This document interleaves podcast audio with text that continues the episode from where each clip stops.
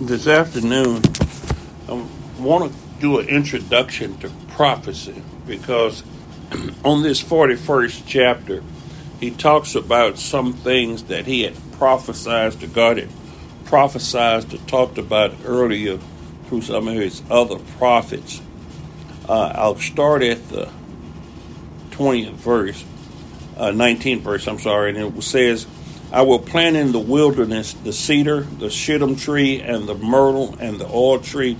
I will set in the desert the fir tree and the pine and the box tree together, that they may see and know and consider and understand together that the hand of the Lord had done this, and the Holy One of Israel had created it.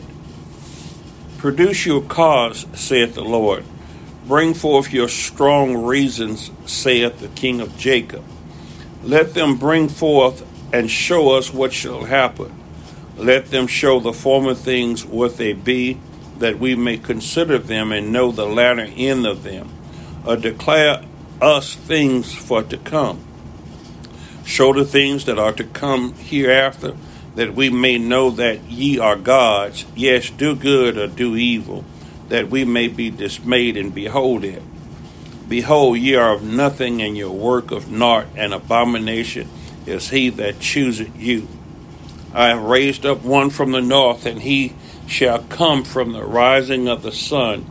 Shall he call upon my name, and he shall come upon the princes as upon mortar, and as the potter threadeth the clay. Who had declared from the beginning that we may know? And before time that we may say, He is righteous. Yea, there is none that showeth, yea, there is none that declareth, yea, there is none that heareth your words.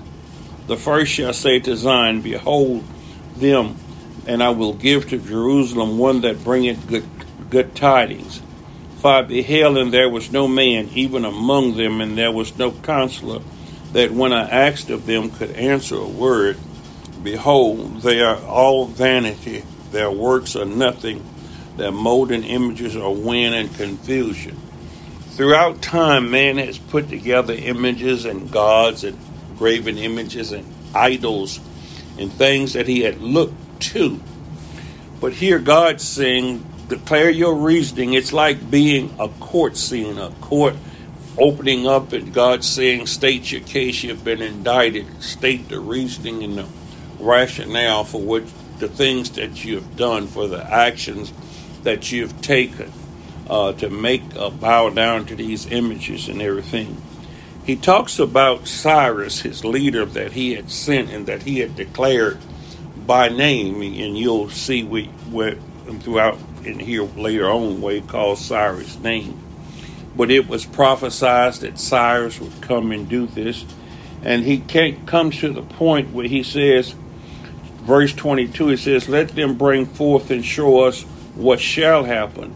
Let them show the former things as to what they were, uh, that what they may consider and know the latter end of them, uh, declaring to us things to come.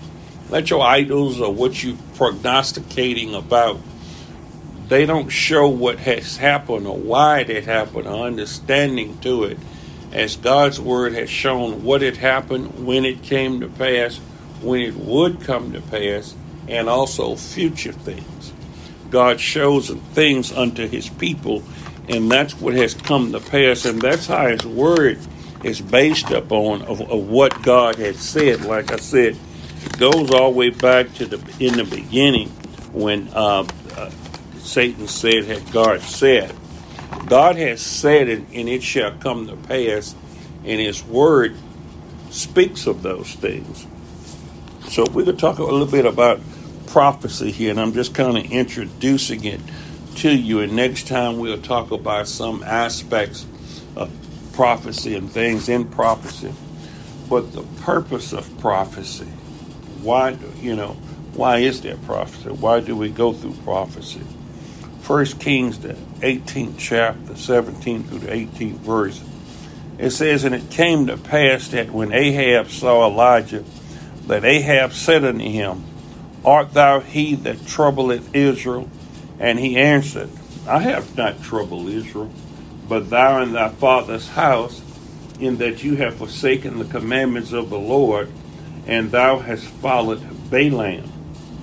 Elijah here is declaring himself as a person from God and that he knows the answer to the problem as to what's going on, just like what's going on in the nation today, what's going on in the world. And that's why I say, watch out for Christian nationalism or whatever. It's not just abortion in itself. People, the Christians have rode that hobby horse for a long time about abortion. And I don't know what hobby horse they'll, they'll choose now to ride or whatever. But that's that's just a, a, a consequences of some of the ills or some of the evils of this nation. And Ahab here causing Elijah, saying Elijah was the problem.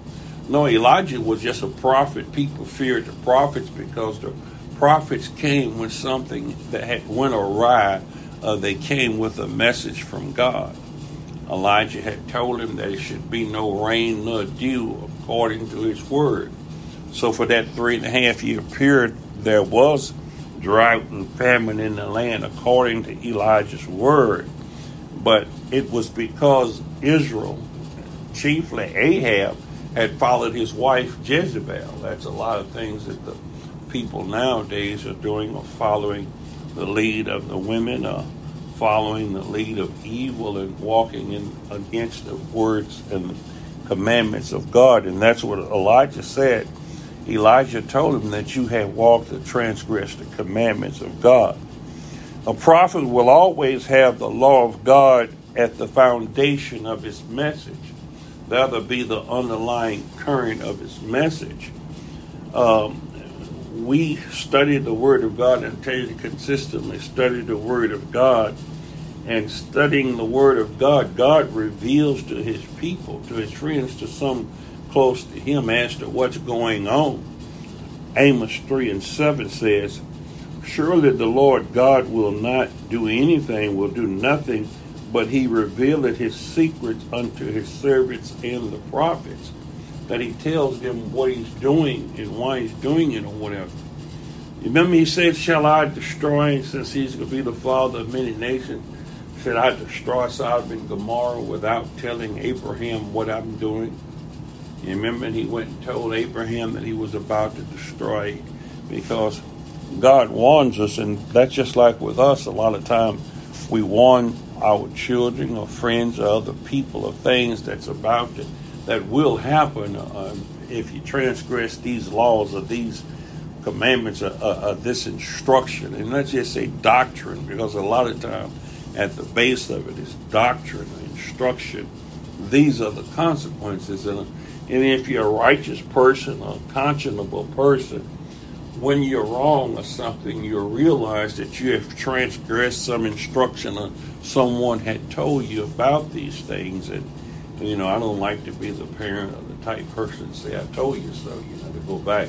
But they should realize it, just like the apostles and things, they realized that Jesus had told them or whatever. That's the deja vu moment. That's why we're to warn people. We're to give people's word, God's word, and tell them what thus says the Lord.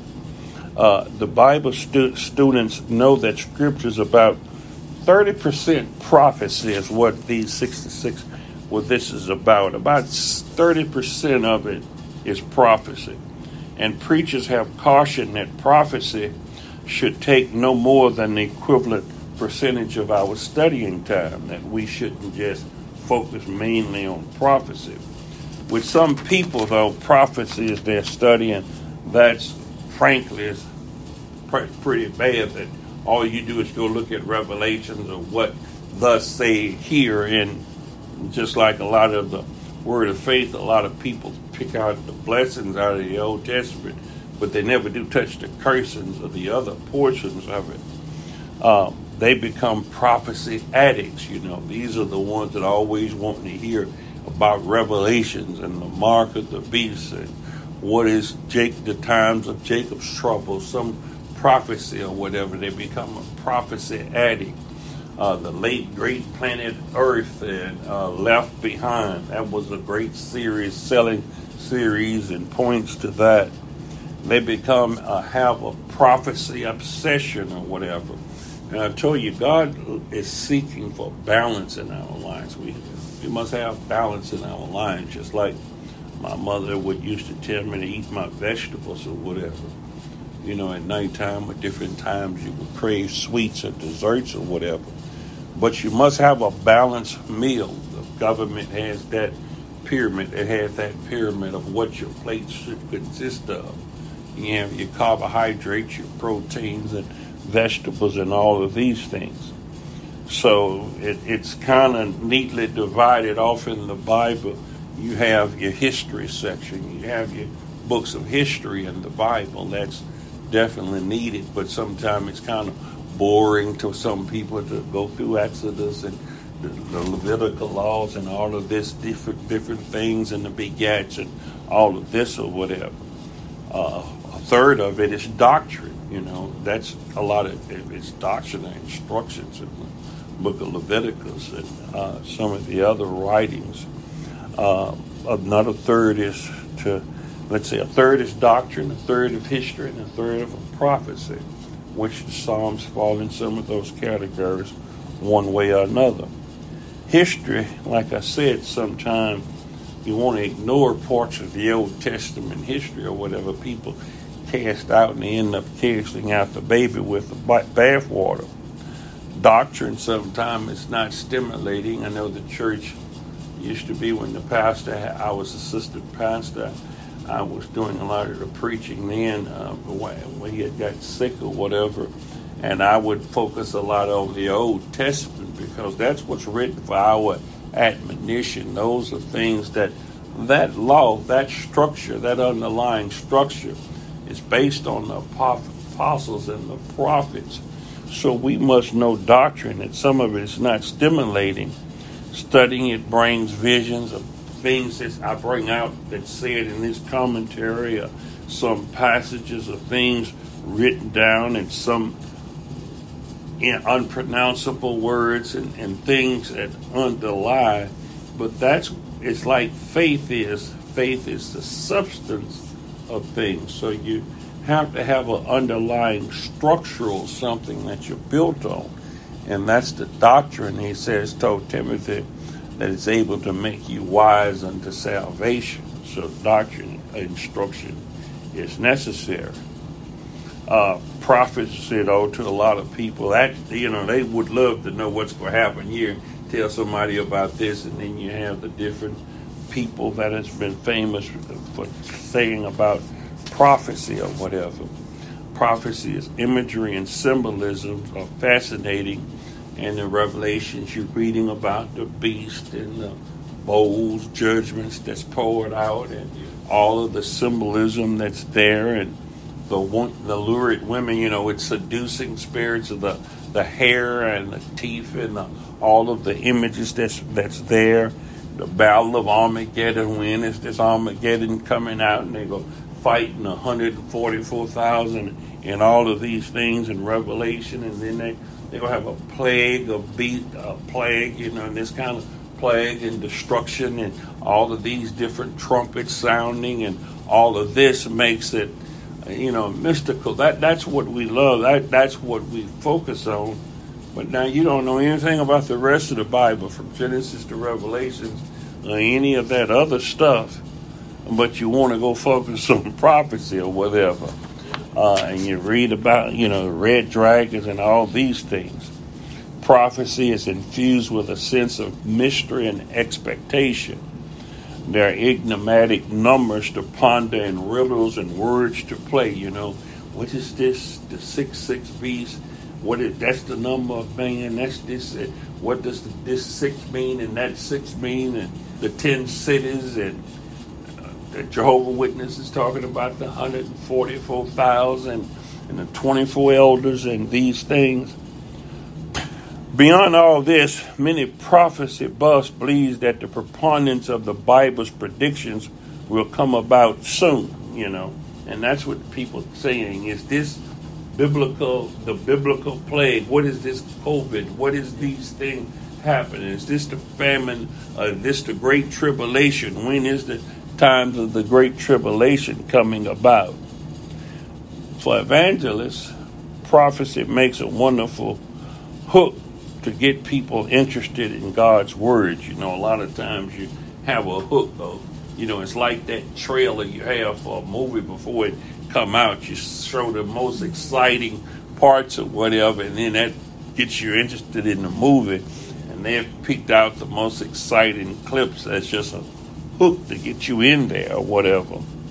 As a hook, prophecy works well, but as a staple in our spiritual diet, it produces deficiencies in spiritual health because sometimes it's understandable. Sometimes we don't know quite about these things. The prophet, prophets and things, they didn't even know about what time they were prophesying of or some of the, the clarity of some of the things. And in Daniel's book of prophecy, he was trying to get a understanding or whatever, and God says, Go your way, Daniel seal up the book. So that book was sealed, whereas Revelation uh, is an open book.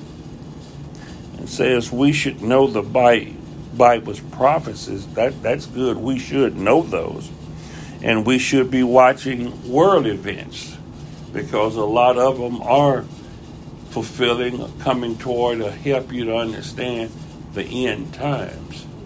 So that's why I ask you a lot of times, what are you reading? What are you studying? What news are you listening to? Is it just a lot of commercial slop or garbage or whatever? Just what kind of diet are you partaking of? We should be speculating uh, to see how current events might fit into the Bible scenario. I was listening yesterday about a guy that he was talking, I forgot his name, it was on Sermon Audio about the false prophets and the prophets that were saying about Trump was going to win re-election and he was going to be re-elected. And I don't want to name names, just like he didn't want to name names. But a lot of you mega pastors, and if I call some of the names, you would know them or whatever, that were saying Trump was going to win re-election and all of these things. Uh, but as to that, those that didn't backtrack off that with those statements, you can go back and see those that said that they should be labeled as false prophets, that you don't believe anything that they say.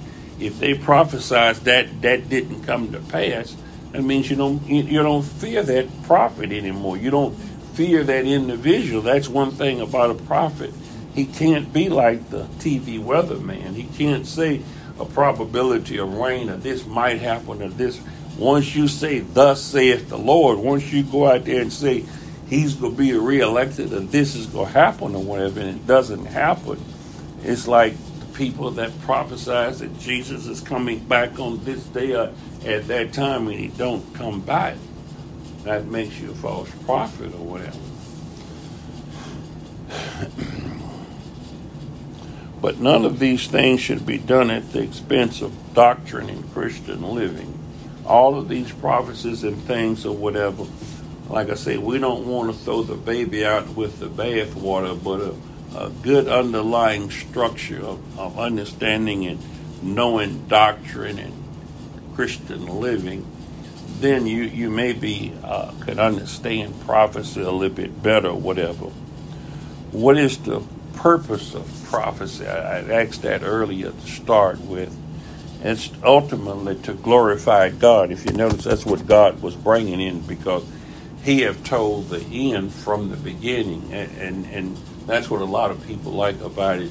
He says, We know how this book ends. We know how the world ends. We know how life ends. And that's what I tell people when they be talking about the great revival or whatever. That's not biblical. That's not biblical that man's to change and begin living right or whatever. Jesus Christ, the revelator, that's the ultimate revelation of Jesus Christ that he gave. That's what the book of Revelation is. It's the revelation of Jesus Christ. A lot of people say John's revelation. No, Jesus Christ gave it to John to reveal it because God had gave it unto Jesus Christ. But he's to reveal the apocalypse, the apocalypta. Uh, it, it, that's what revelation is. So ultimately, prophecy is there to glorify God as to what's going to happen, what is happening, and what course the world is on. Through prophecy, we can see God as He works His plan over many thousands of years, over the time. Uh, many of the Old Testament prophecies about the coming of Jesus Christ, that He was going to be born in Bethlehem, and He's born of a virgin, that He called out of Egypt, and all of the prophecies of Jesus Christ in the Old Testament. And I told you about the Gentiles, God calling the Gentiles, and now we see that Israel was just a representative a, a, type of the church, the, the church that was coming. So we see proof of God's existence and power in fulfilling the Bible's prophecies. And that's Isaiah, the 40th chapter, the 12th through the 29th verse. We went over that during that time, those prophecies and the things that had been fulfilled at that time. Prophecy also exhibits all to see that God is sovereign over the affairs of men. That's Daniel 419, 417. And what he desires, it, he brings to pass. 55, Isaiah 55 and 11. God brings all these things to pass.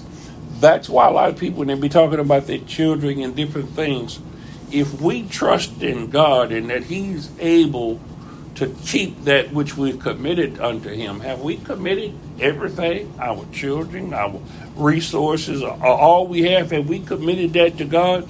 Because if we cast all that upon Him in our burdens and cares, their salvation is in His hand, it's not in our hands. So if we place all in God's hand because He's able to bring these things to pass, is prophecy in the Bible so we can know what is going to happen? Is, is that's why it's there?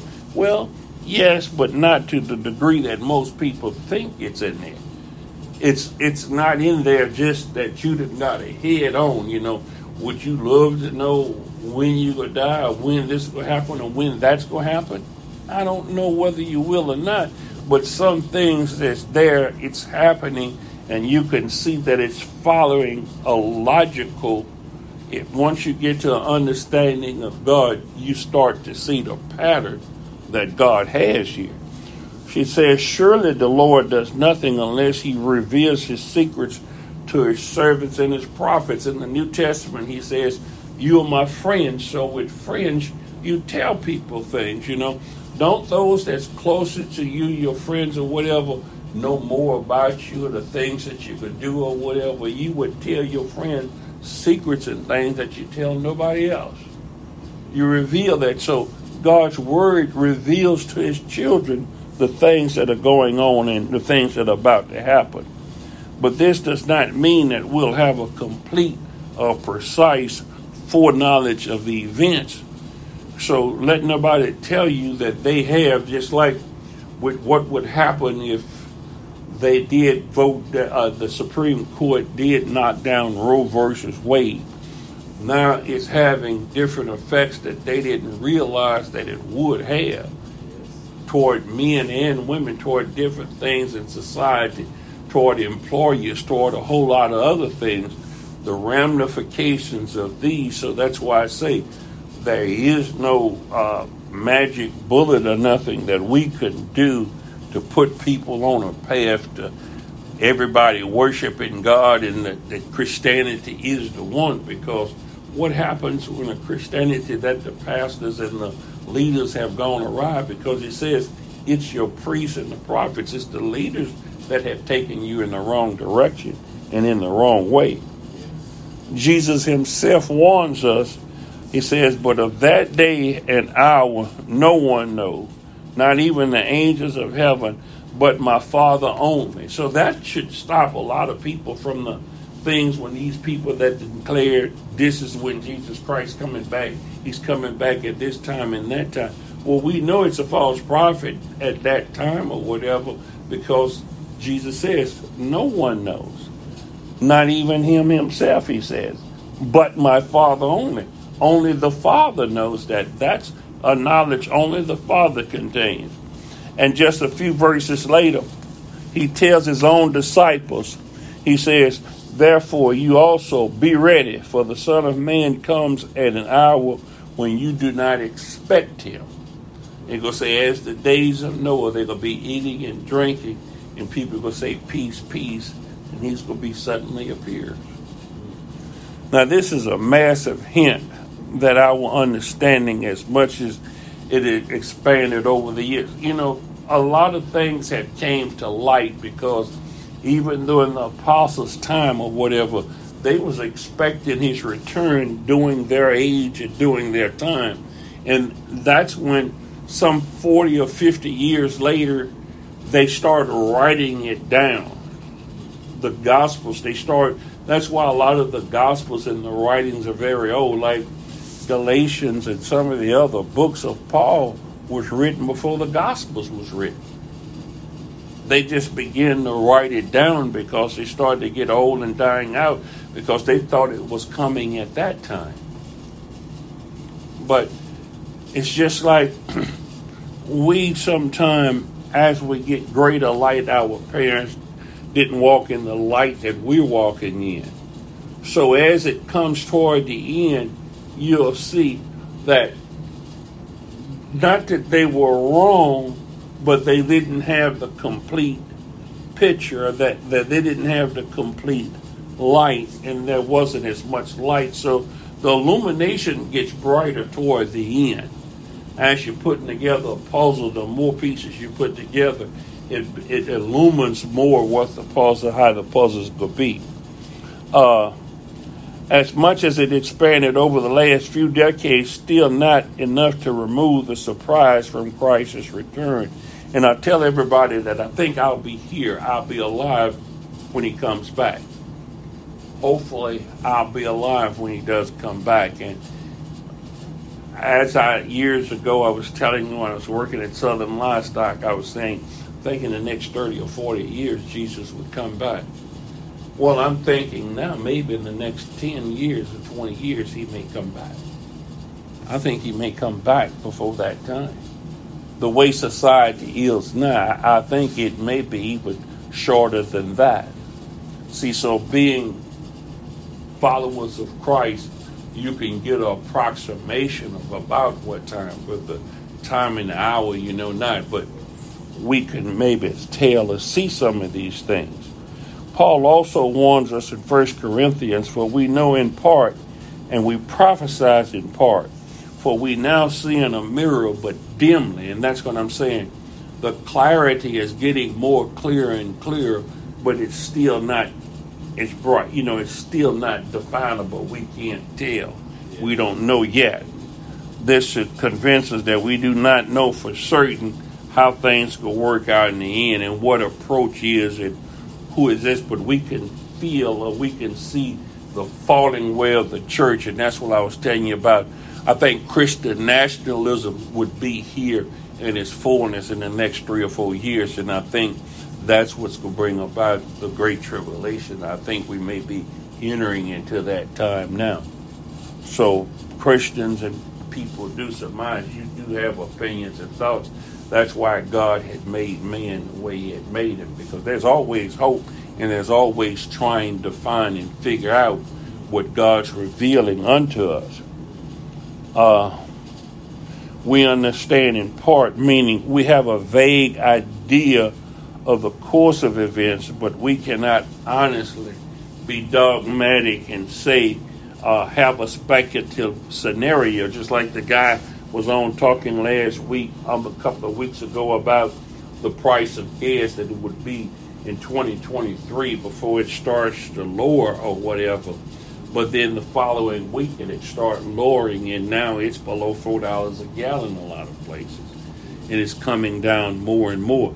We're talking about inflation, and now the people at stock market and stock market. I was looking at Motley Fool and Cramer and Susie Ortman or whatever her name is about the stock market and how did it start to gain and whether it's going to be a bulsa and it's Cramer saying now we're going to have a bull market, that it's starting to rise and what's going on. All of these are, are, are things that we surmise. It's speculative, and that's a part of what mankind is. But we speculate according to God's word, walking in His word, looking unto His word. every interpretation of end time biblical prophecy should be accompanied with a proviso, you know, with something that says, such as, this is where things seem to be headed. This what it looks like, or this what I think, or this is the closest from what we understand right now. This is look like where this is headed, or this is what's about to happen. So it's we like that prophet that comes with the law in hand, the commandments of God. It is good for us to remember what Apostle Paul writes in the 13th chapter and 8th verse of 1 Corinthians. He says, Love never fails, but whether there are prophecies, they will fail. Where there is knowledge, it will vanish away. The point of Christianity is not to know the final score before everyone else does. God has called us to glorify Him by putting on the image of his son. That's what we're to do glorify God by putting on Christ, the image of his son. But we said that's what glorifies God in prophecy, glorifies God. So we should know those things and have them, but to know that there is an end to prophecy. Prophecy won't always be. That's not something that goes on into eternity we must be careful that we do not let ourselves be distracted from what's the most important thing. That's why I say so. Prophecy is important, but it's not the most important thing. That's not to stay on track. That's something that we keep an eye on. It's like the gas needle and the water temperature needle and the oil pressure light. As important as those three are, the most probably the, the most important one would be that oil light. Because if you run out of, you could run out of gas, you just have to work hard, find some gas or whatever, and you just, it's hard to get that gas. Well, with the water, it, it'll start to run hydrogen to shut down and do other things. But with that oil light, you blow that engine up. It that engine will, will come to a screeching halt, you run out of all that oil light that come on. They tell you shut it down if that check engine light come on with the oil pressure to drop. You put the tail, the valves, and everything. That engine will lock up on you. We need to keep the wheels greased. We have to keep the wheels greased. Prayer helps to keep the will greased. Pray always. Luke 21st chapter, 29th through the 35th verse. Now, this is a proviso here. This is what I'm saying here because you have to read the first verse 1 through 20, 1 through 28 in Luke to see that what he's referring to, what he's talking about here. So let me read. He said, And he spake to them a parable. He says, Behold, the fig tree and all the trees, when they shoot forth, ye see and know of your own selves that summer is now nigh at hand. So likewise, ye, when ye see these things come to pass, know ye that the kingdom of God is nigh at hand. Verily I say unto you, this generation shall not pass away till all be fulfilled. Heaven and earth shall pass away, but my words shall not pass away. And take heed to yourselves, lest at any time your hearts be overcharged with surfeiting and drunkenness and cares of this life, and so that day come upon you unawares. For as a snare shall it come upon all them that dwell on the face of the earth. In this parable, like I say, he's relating the parable of the fig tree to give instructions or warnings about those things that were asked him in the previous 28 verses. These things, in other words, in verse 31, refers to the question asked in verse 7 and Jesus' subsequent answer in verses 8 through 28. That's a, a, dialogue that he had going, answering with this parable as to what they asked him about end times and the things that would be happening. These things, these things are the events foretold to happen as the end nears. Those things that were a certain set of things. That's why I say we have to be students of the Bible to grasp these things. That's why I say prophecy is important and it's a third of the thing. So we should know the components that should be lining up toward the end time. Because one of them is perilous time shall come. It shall be perilous time. That they were going to be disobedient, covenant breakers, unthankful, unholy. They was going to be disobedient to parents and things, and all of those things are components of knowing what's lining up. Just like they say, well, when the pecan trees start to blossom or whatever, cold weather's gone or whatever, and the fig trees or plum trees start. But sometimes something extraordinary could happen. Orion or Pleiades could be in a different orbit that God does or whatever. And sometimes they have come back and had that frost or whatever that comes in and kill the blossoms or whatever. And that's sometimes when you have a hard summer or whatever because now the trees aren't going to be as fruitful or whatever. It's just like that in prophecy because some things does happen not according to as we know about. In the parable, Christ provides the perspective that we should have as we anticipate the unfolding of the previously described events. So, as these are going along, and that's why I say experience, that is knowledge and understanding and wisdom of God. Hopefully, this ain't this is not boring y'all or whatever. This introduction to prophecy, or maybe it's the wrong time of afternoon or whatever. I hope I'm not catching y'all at a drowsy point in time here.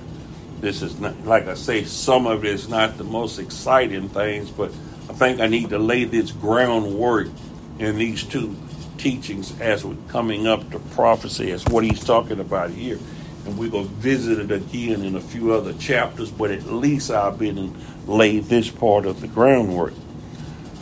What owner of a fig tree would spend hours each day scrutinizing his tree to see if it was budding? You know, my brother be asking me about my plum tree and uh, about these things. I say, I think it is. I may have seen a plum or something on it the other day or something, but I don't stand out there all day, every day looking at it and see whether it's budding or whether it's plums or thing coming out or whatever. You know, you don't. That's what I said. We don't want to be uh, uh, uh, over obsessed with these things. Would he make the fig tree the focal point of his day? Nah, not really. Of course, no one would. Uh, not no nothing but someone you know that's I don't know, they're wasting their time. I think it would be a great waste of time. It's like watching water boil or something, you know. An owner of a fig tree would be aware of its location, its level of health, and its progression through the annual cycle of growth. But these matters would not require an all consuming effort. Because I know I, I sprayed some of my other trees because I know some trees that I did spray and people was talking about organic or whatever. But when I didn't spray them, the, some of the trees started to get a fungus on them, and the fungus killed them. But you'll know when to spray the dormant oil and the different things or whatever. You know, it's cyclical. You do these at certain times, but you don't spend the whole time on those things. The parable then shows us that we should be aware of prophecy. We should keep an eye on what's happening in the world, but it does not require, and we should not allow it to become our primary focus. We have to learn to do more than one thing and to keep other things going in our lives. In the fig tree analogy, Jesus illustrates for us the balanced view that we should have toward prophecy. And I was telling you earlier, life has to be about balance. You can't sit there and read Psalms 23 all the time. You can get beyond that. There's many other Psalms that's comforting and I was telling you yesterday about Acts, I mean Isaiah 41 and 10. A lot of people use that as a favorite verse about fear not, I'll be with thee and I'll strengthen thee.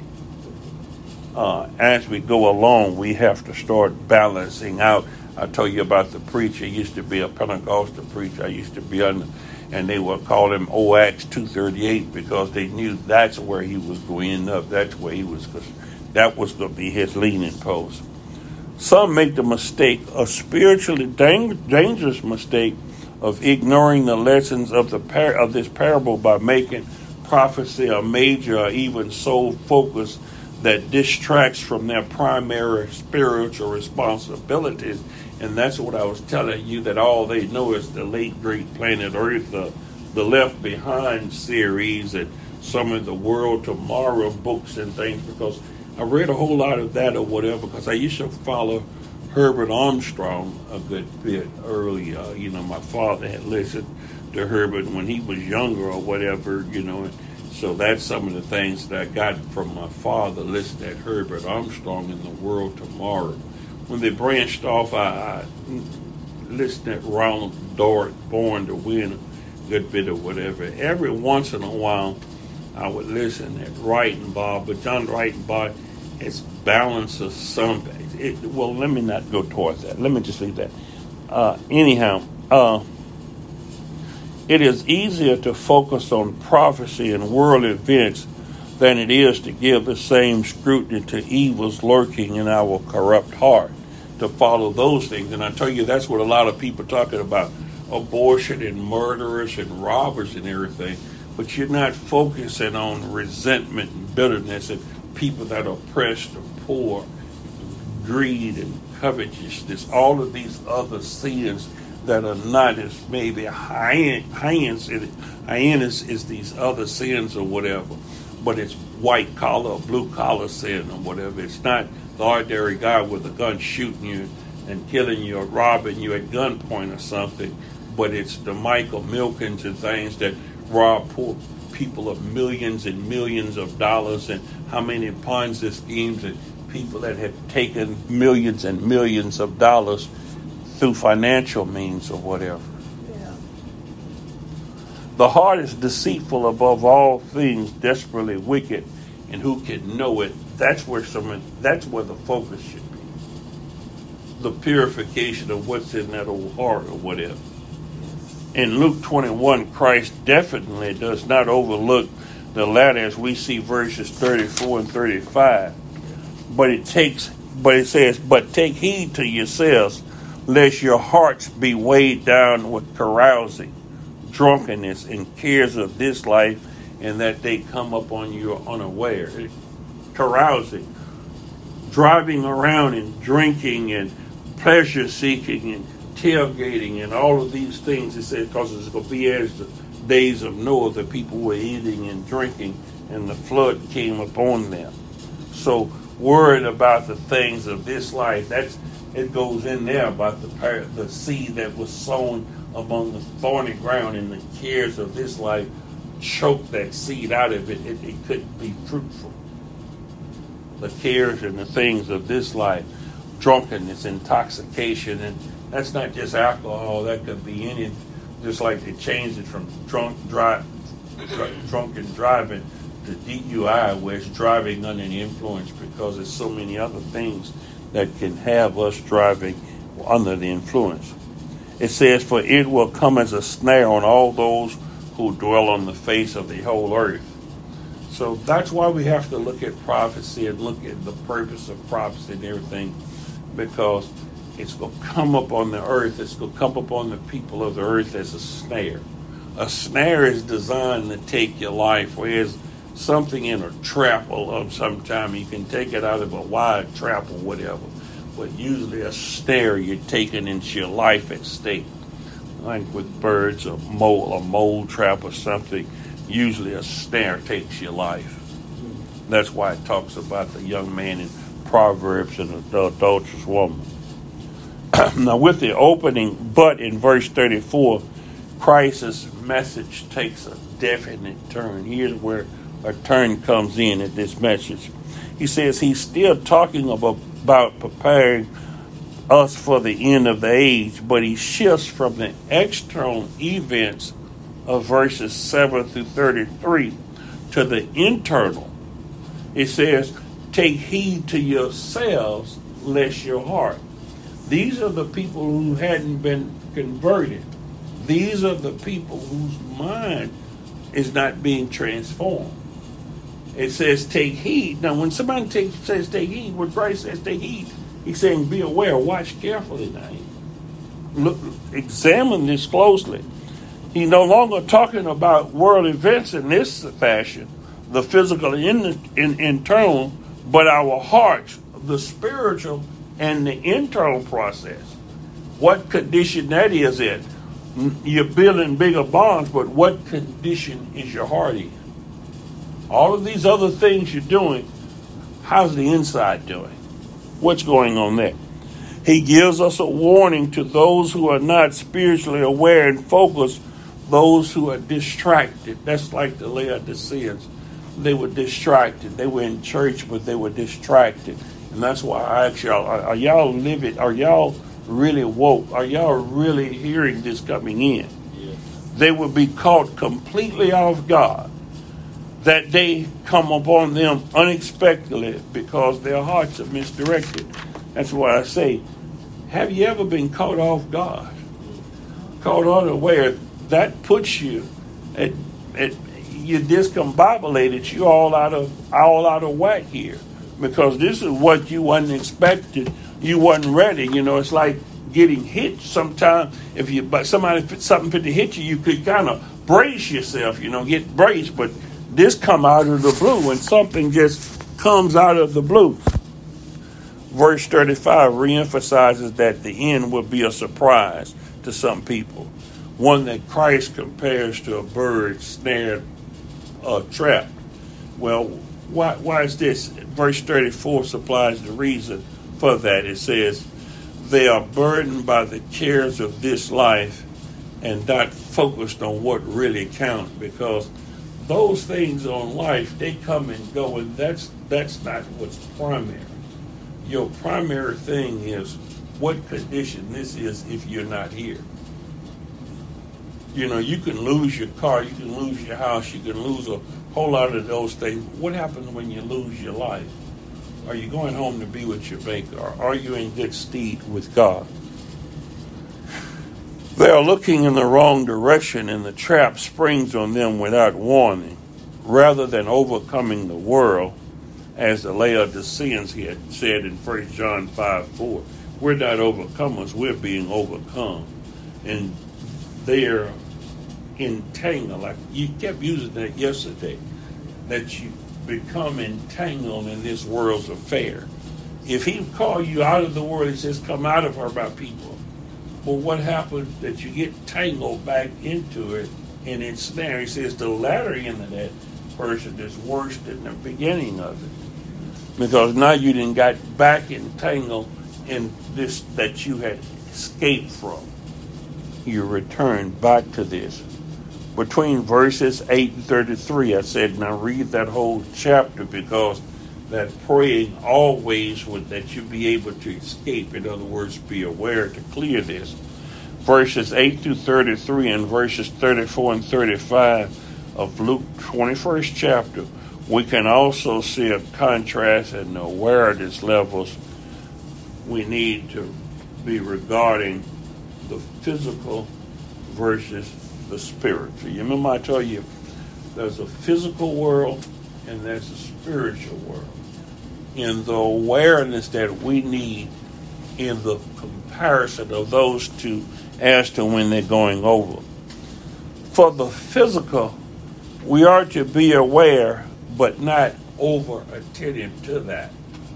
You know, it's like that pot pot to boiler. you you you got something on the stove cooking or where you're aware of it, you keep that pot stirred or whatever, but you're tending that pot, but you're not standing over that pot.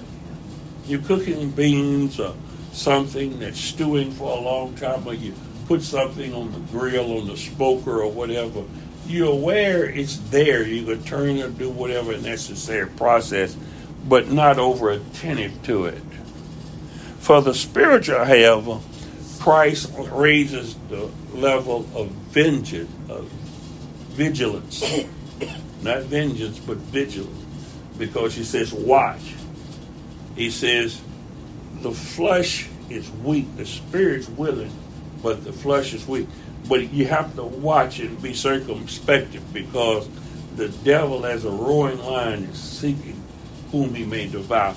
That's that's the thing is you have to be careful spiritual. That's why I told you he says, take heed to yourselves. Watch it.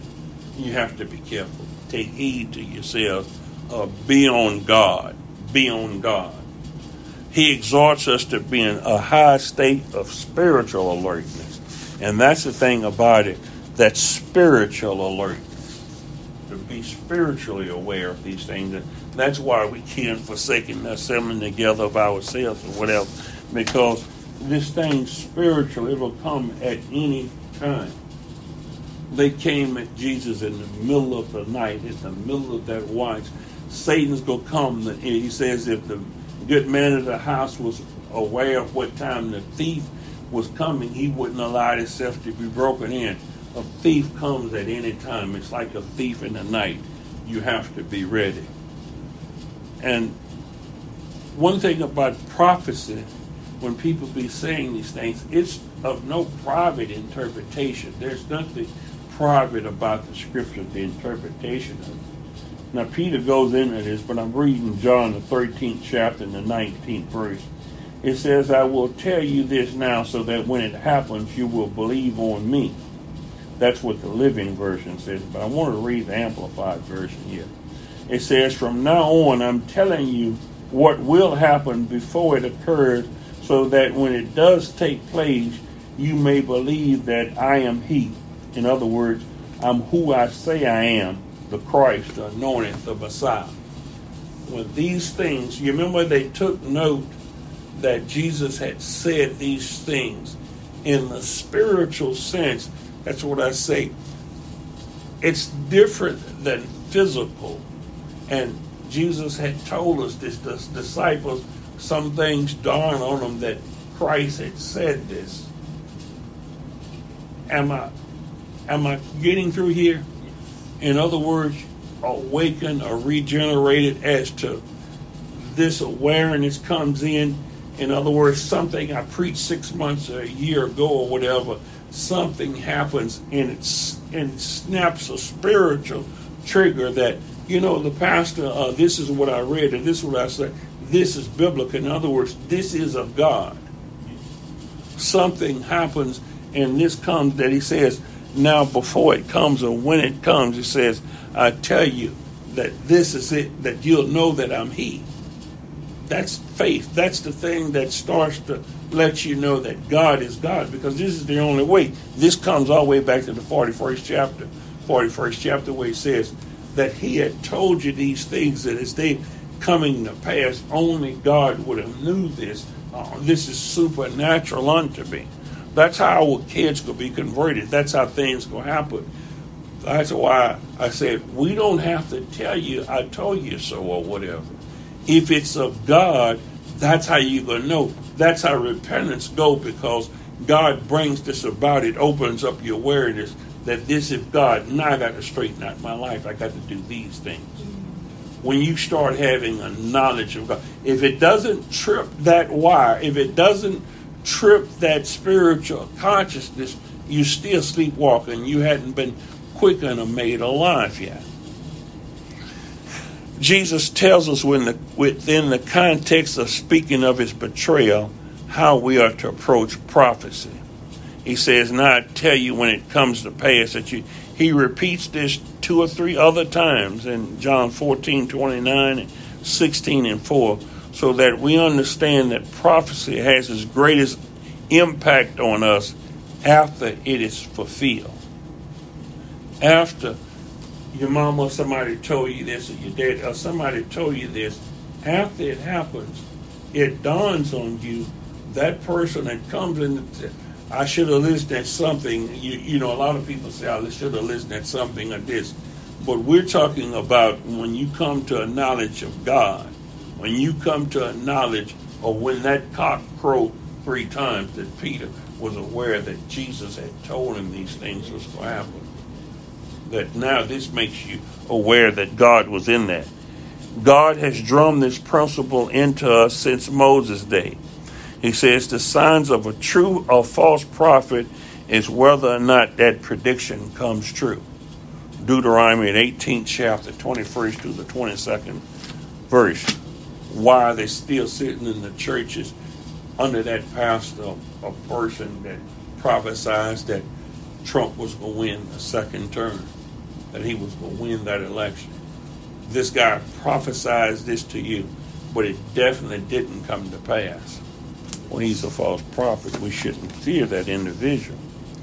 The prophet Ezekiel vividly illustrates this principle. God made him do many strange things which represented points of prophecy, many of which have yet to be fulfilled. So I won't go through all of uh, that, but God says of him, Thus Ezekiel is assigned to you according to all he has done to, to you, you shall do. But I don't know how much I've studied or showed y'all in that book of Ezekiel that Ezekiel acted out his prophecies like the shaving of his hair and yeah. putting it in the pile and taking out some and weighing it and then eating the dung that was cooked, eating the food that was cooked over this dung or whatever, but he allowed him not to use human dung, but he, he used dove's dung, different things. Dozens of times in Ezekiel, God uses the phrase, and they shall know that I am the Lord. Uh, different variants of that. In other words, when different things starts to happen to you, now you're starting to realize that there is a God. This is why this is. In other words, you're being able to make a correlation between what has happened just at that time and what God said would happen if you did this, if you did that. But if you're not awakened, if you, like I say, if God hadn't come into your life, so that's why I say sometimes just lecturing our children or lecturing people and telling them the law, if they're not truly given to God and God has put it in his in them to repent and turn to him, if he's not calling them, they'll be like Moses passing that burning bush. I don't know how many times he had passed that bush until God came into his awareness and had awakened him to start seeing that was God. See, because he's Isaiah the prophet here. He's trying to get over to these people and he's talking. But you remember, God says that he was going to blind their eyes, that he was going to make them dull of hearing and cause them not to be able to understand. So this has to be drummed in and drummed in. And when it finally comes in, that means God has quickened that person and awakened that person.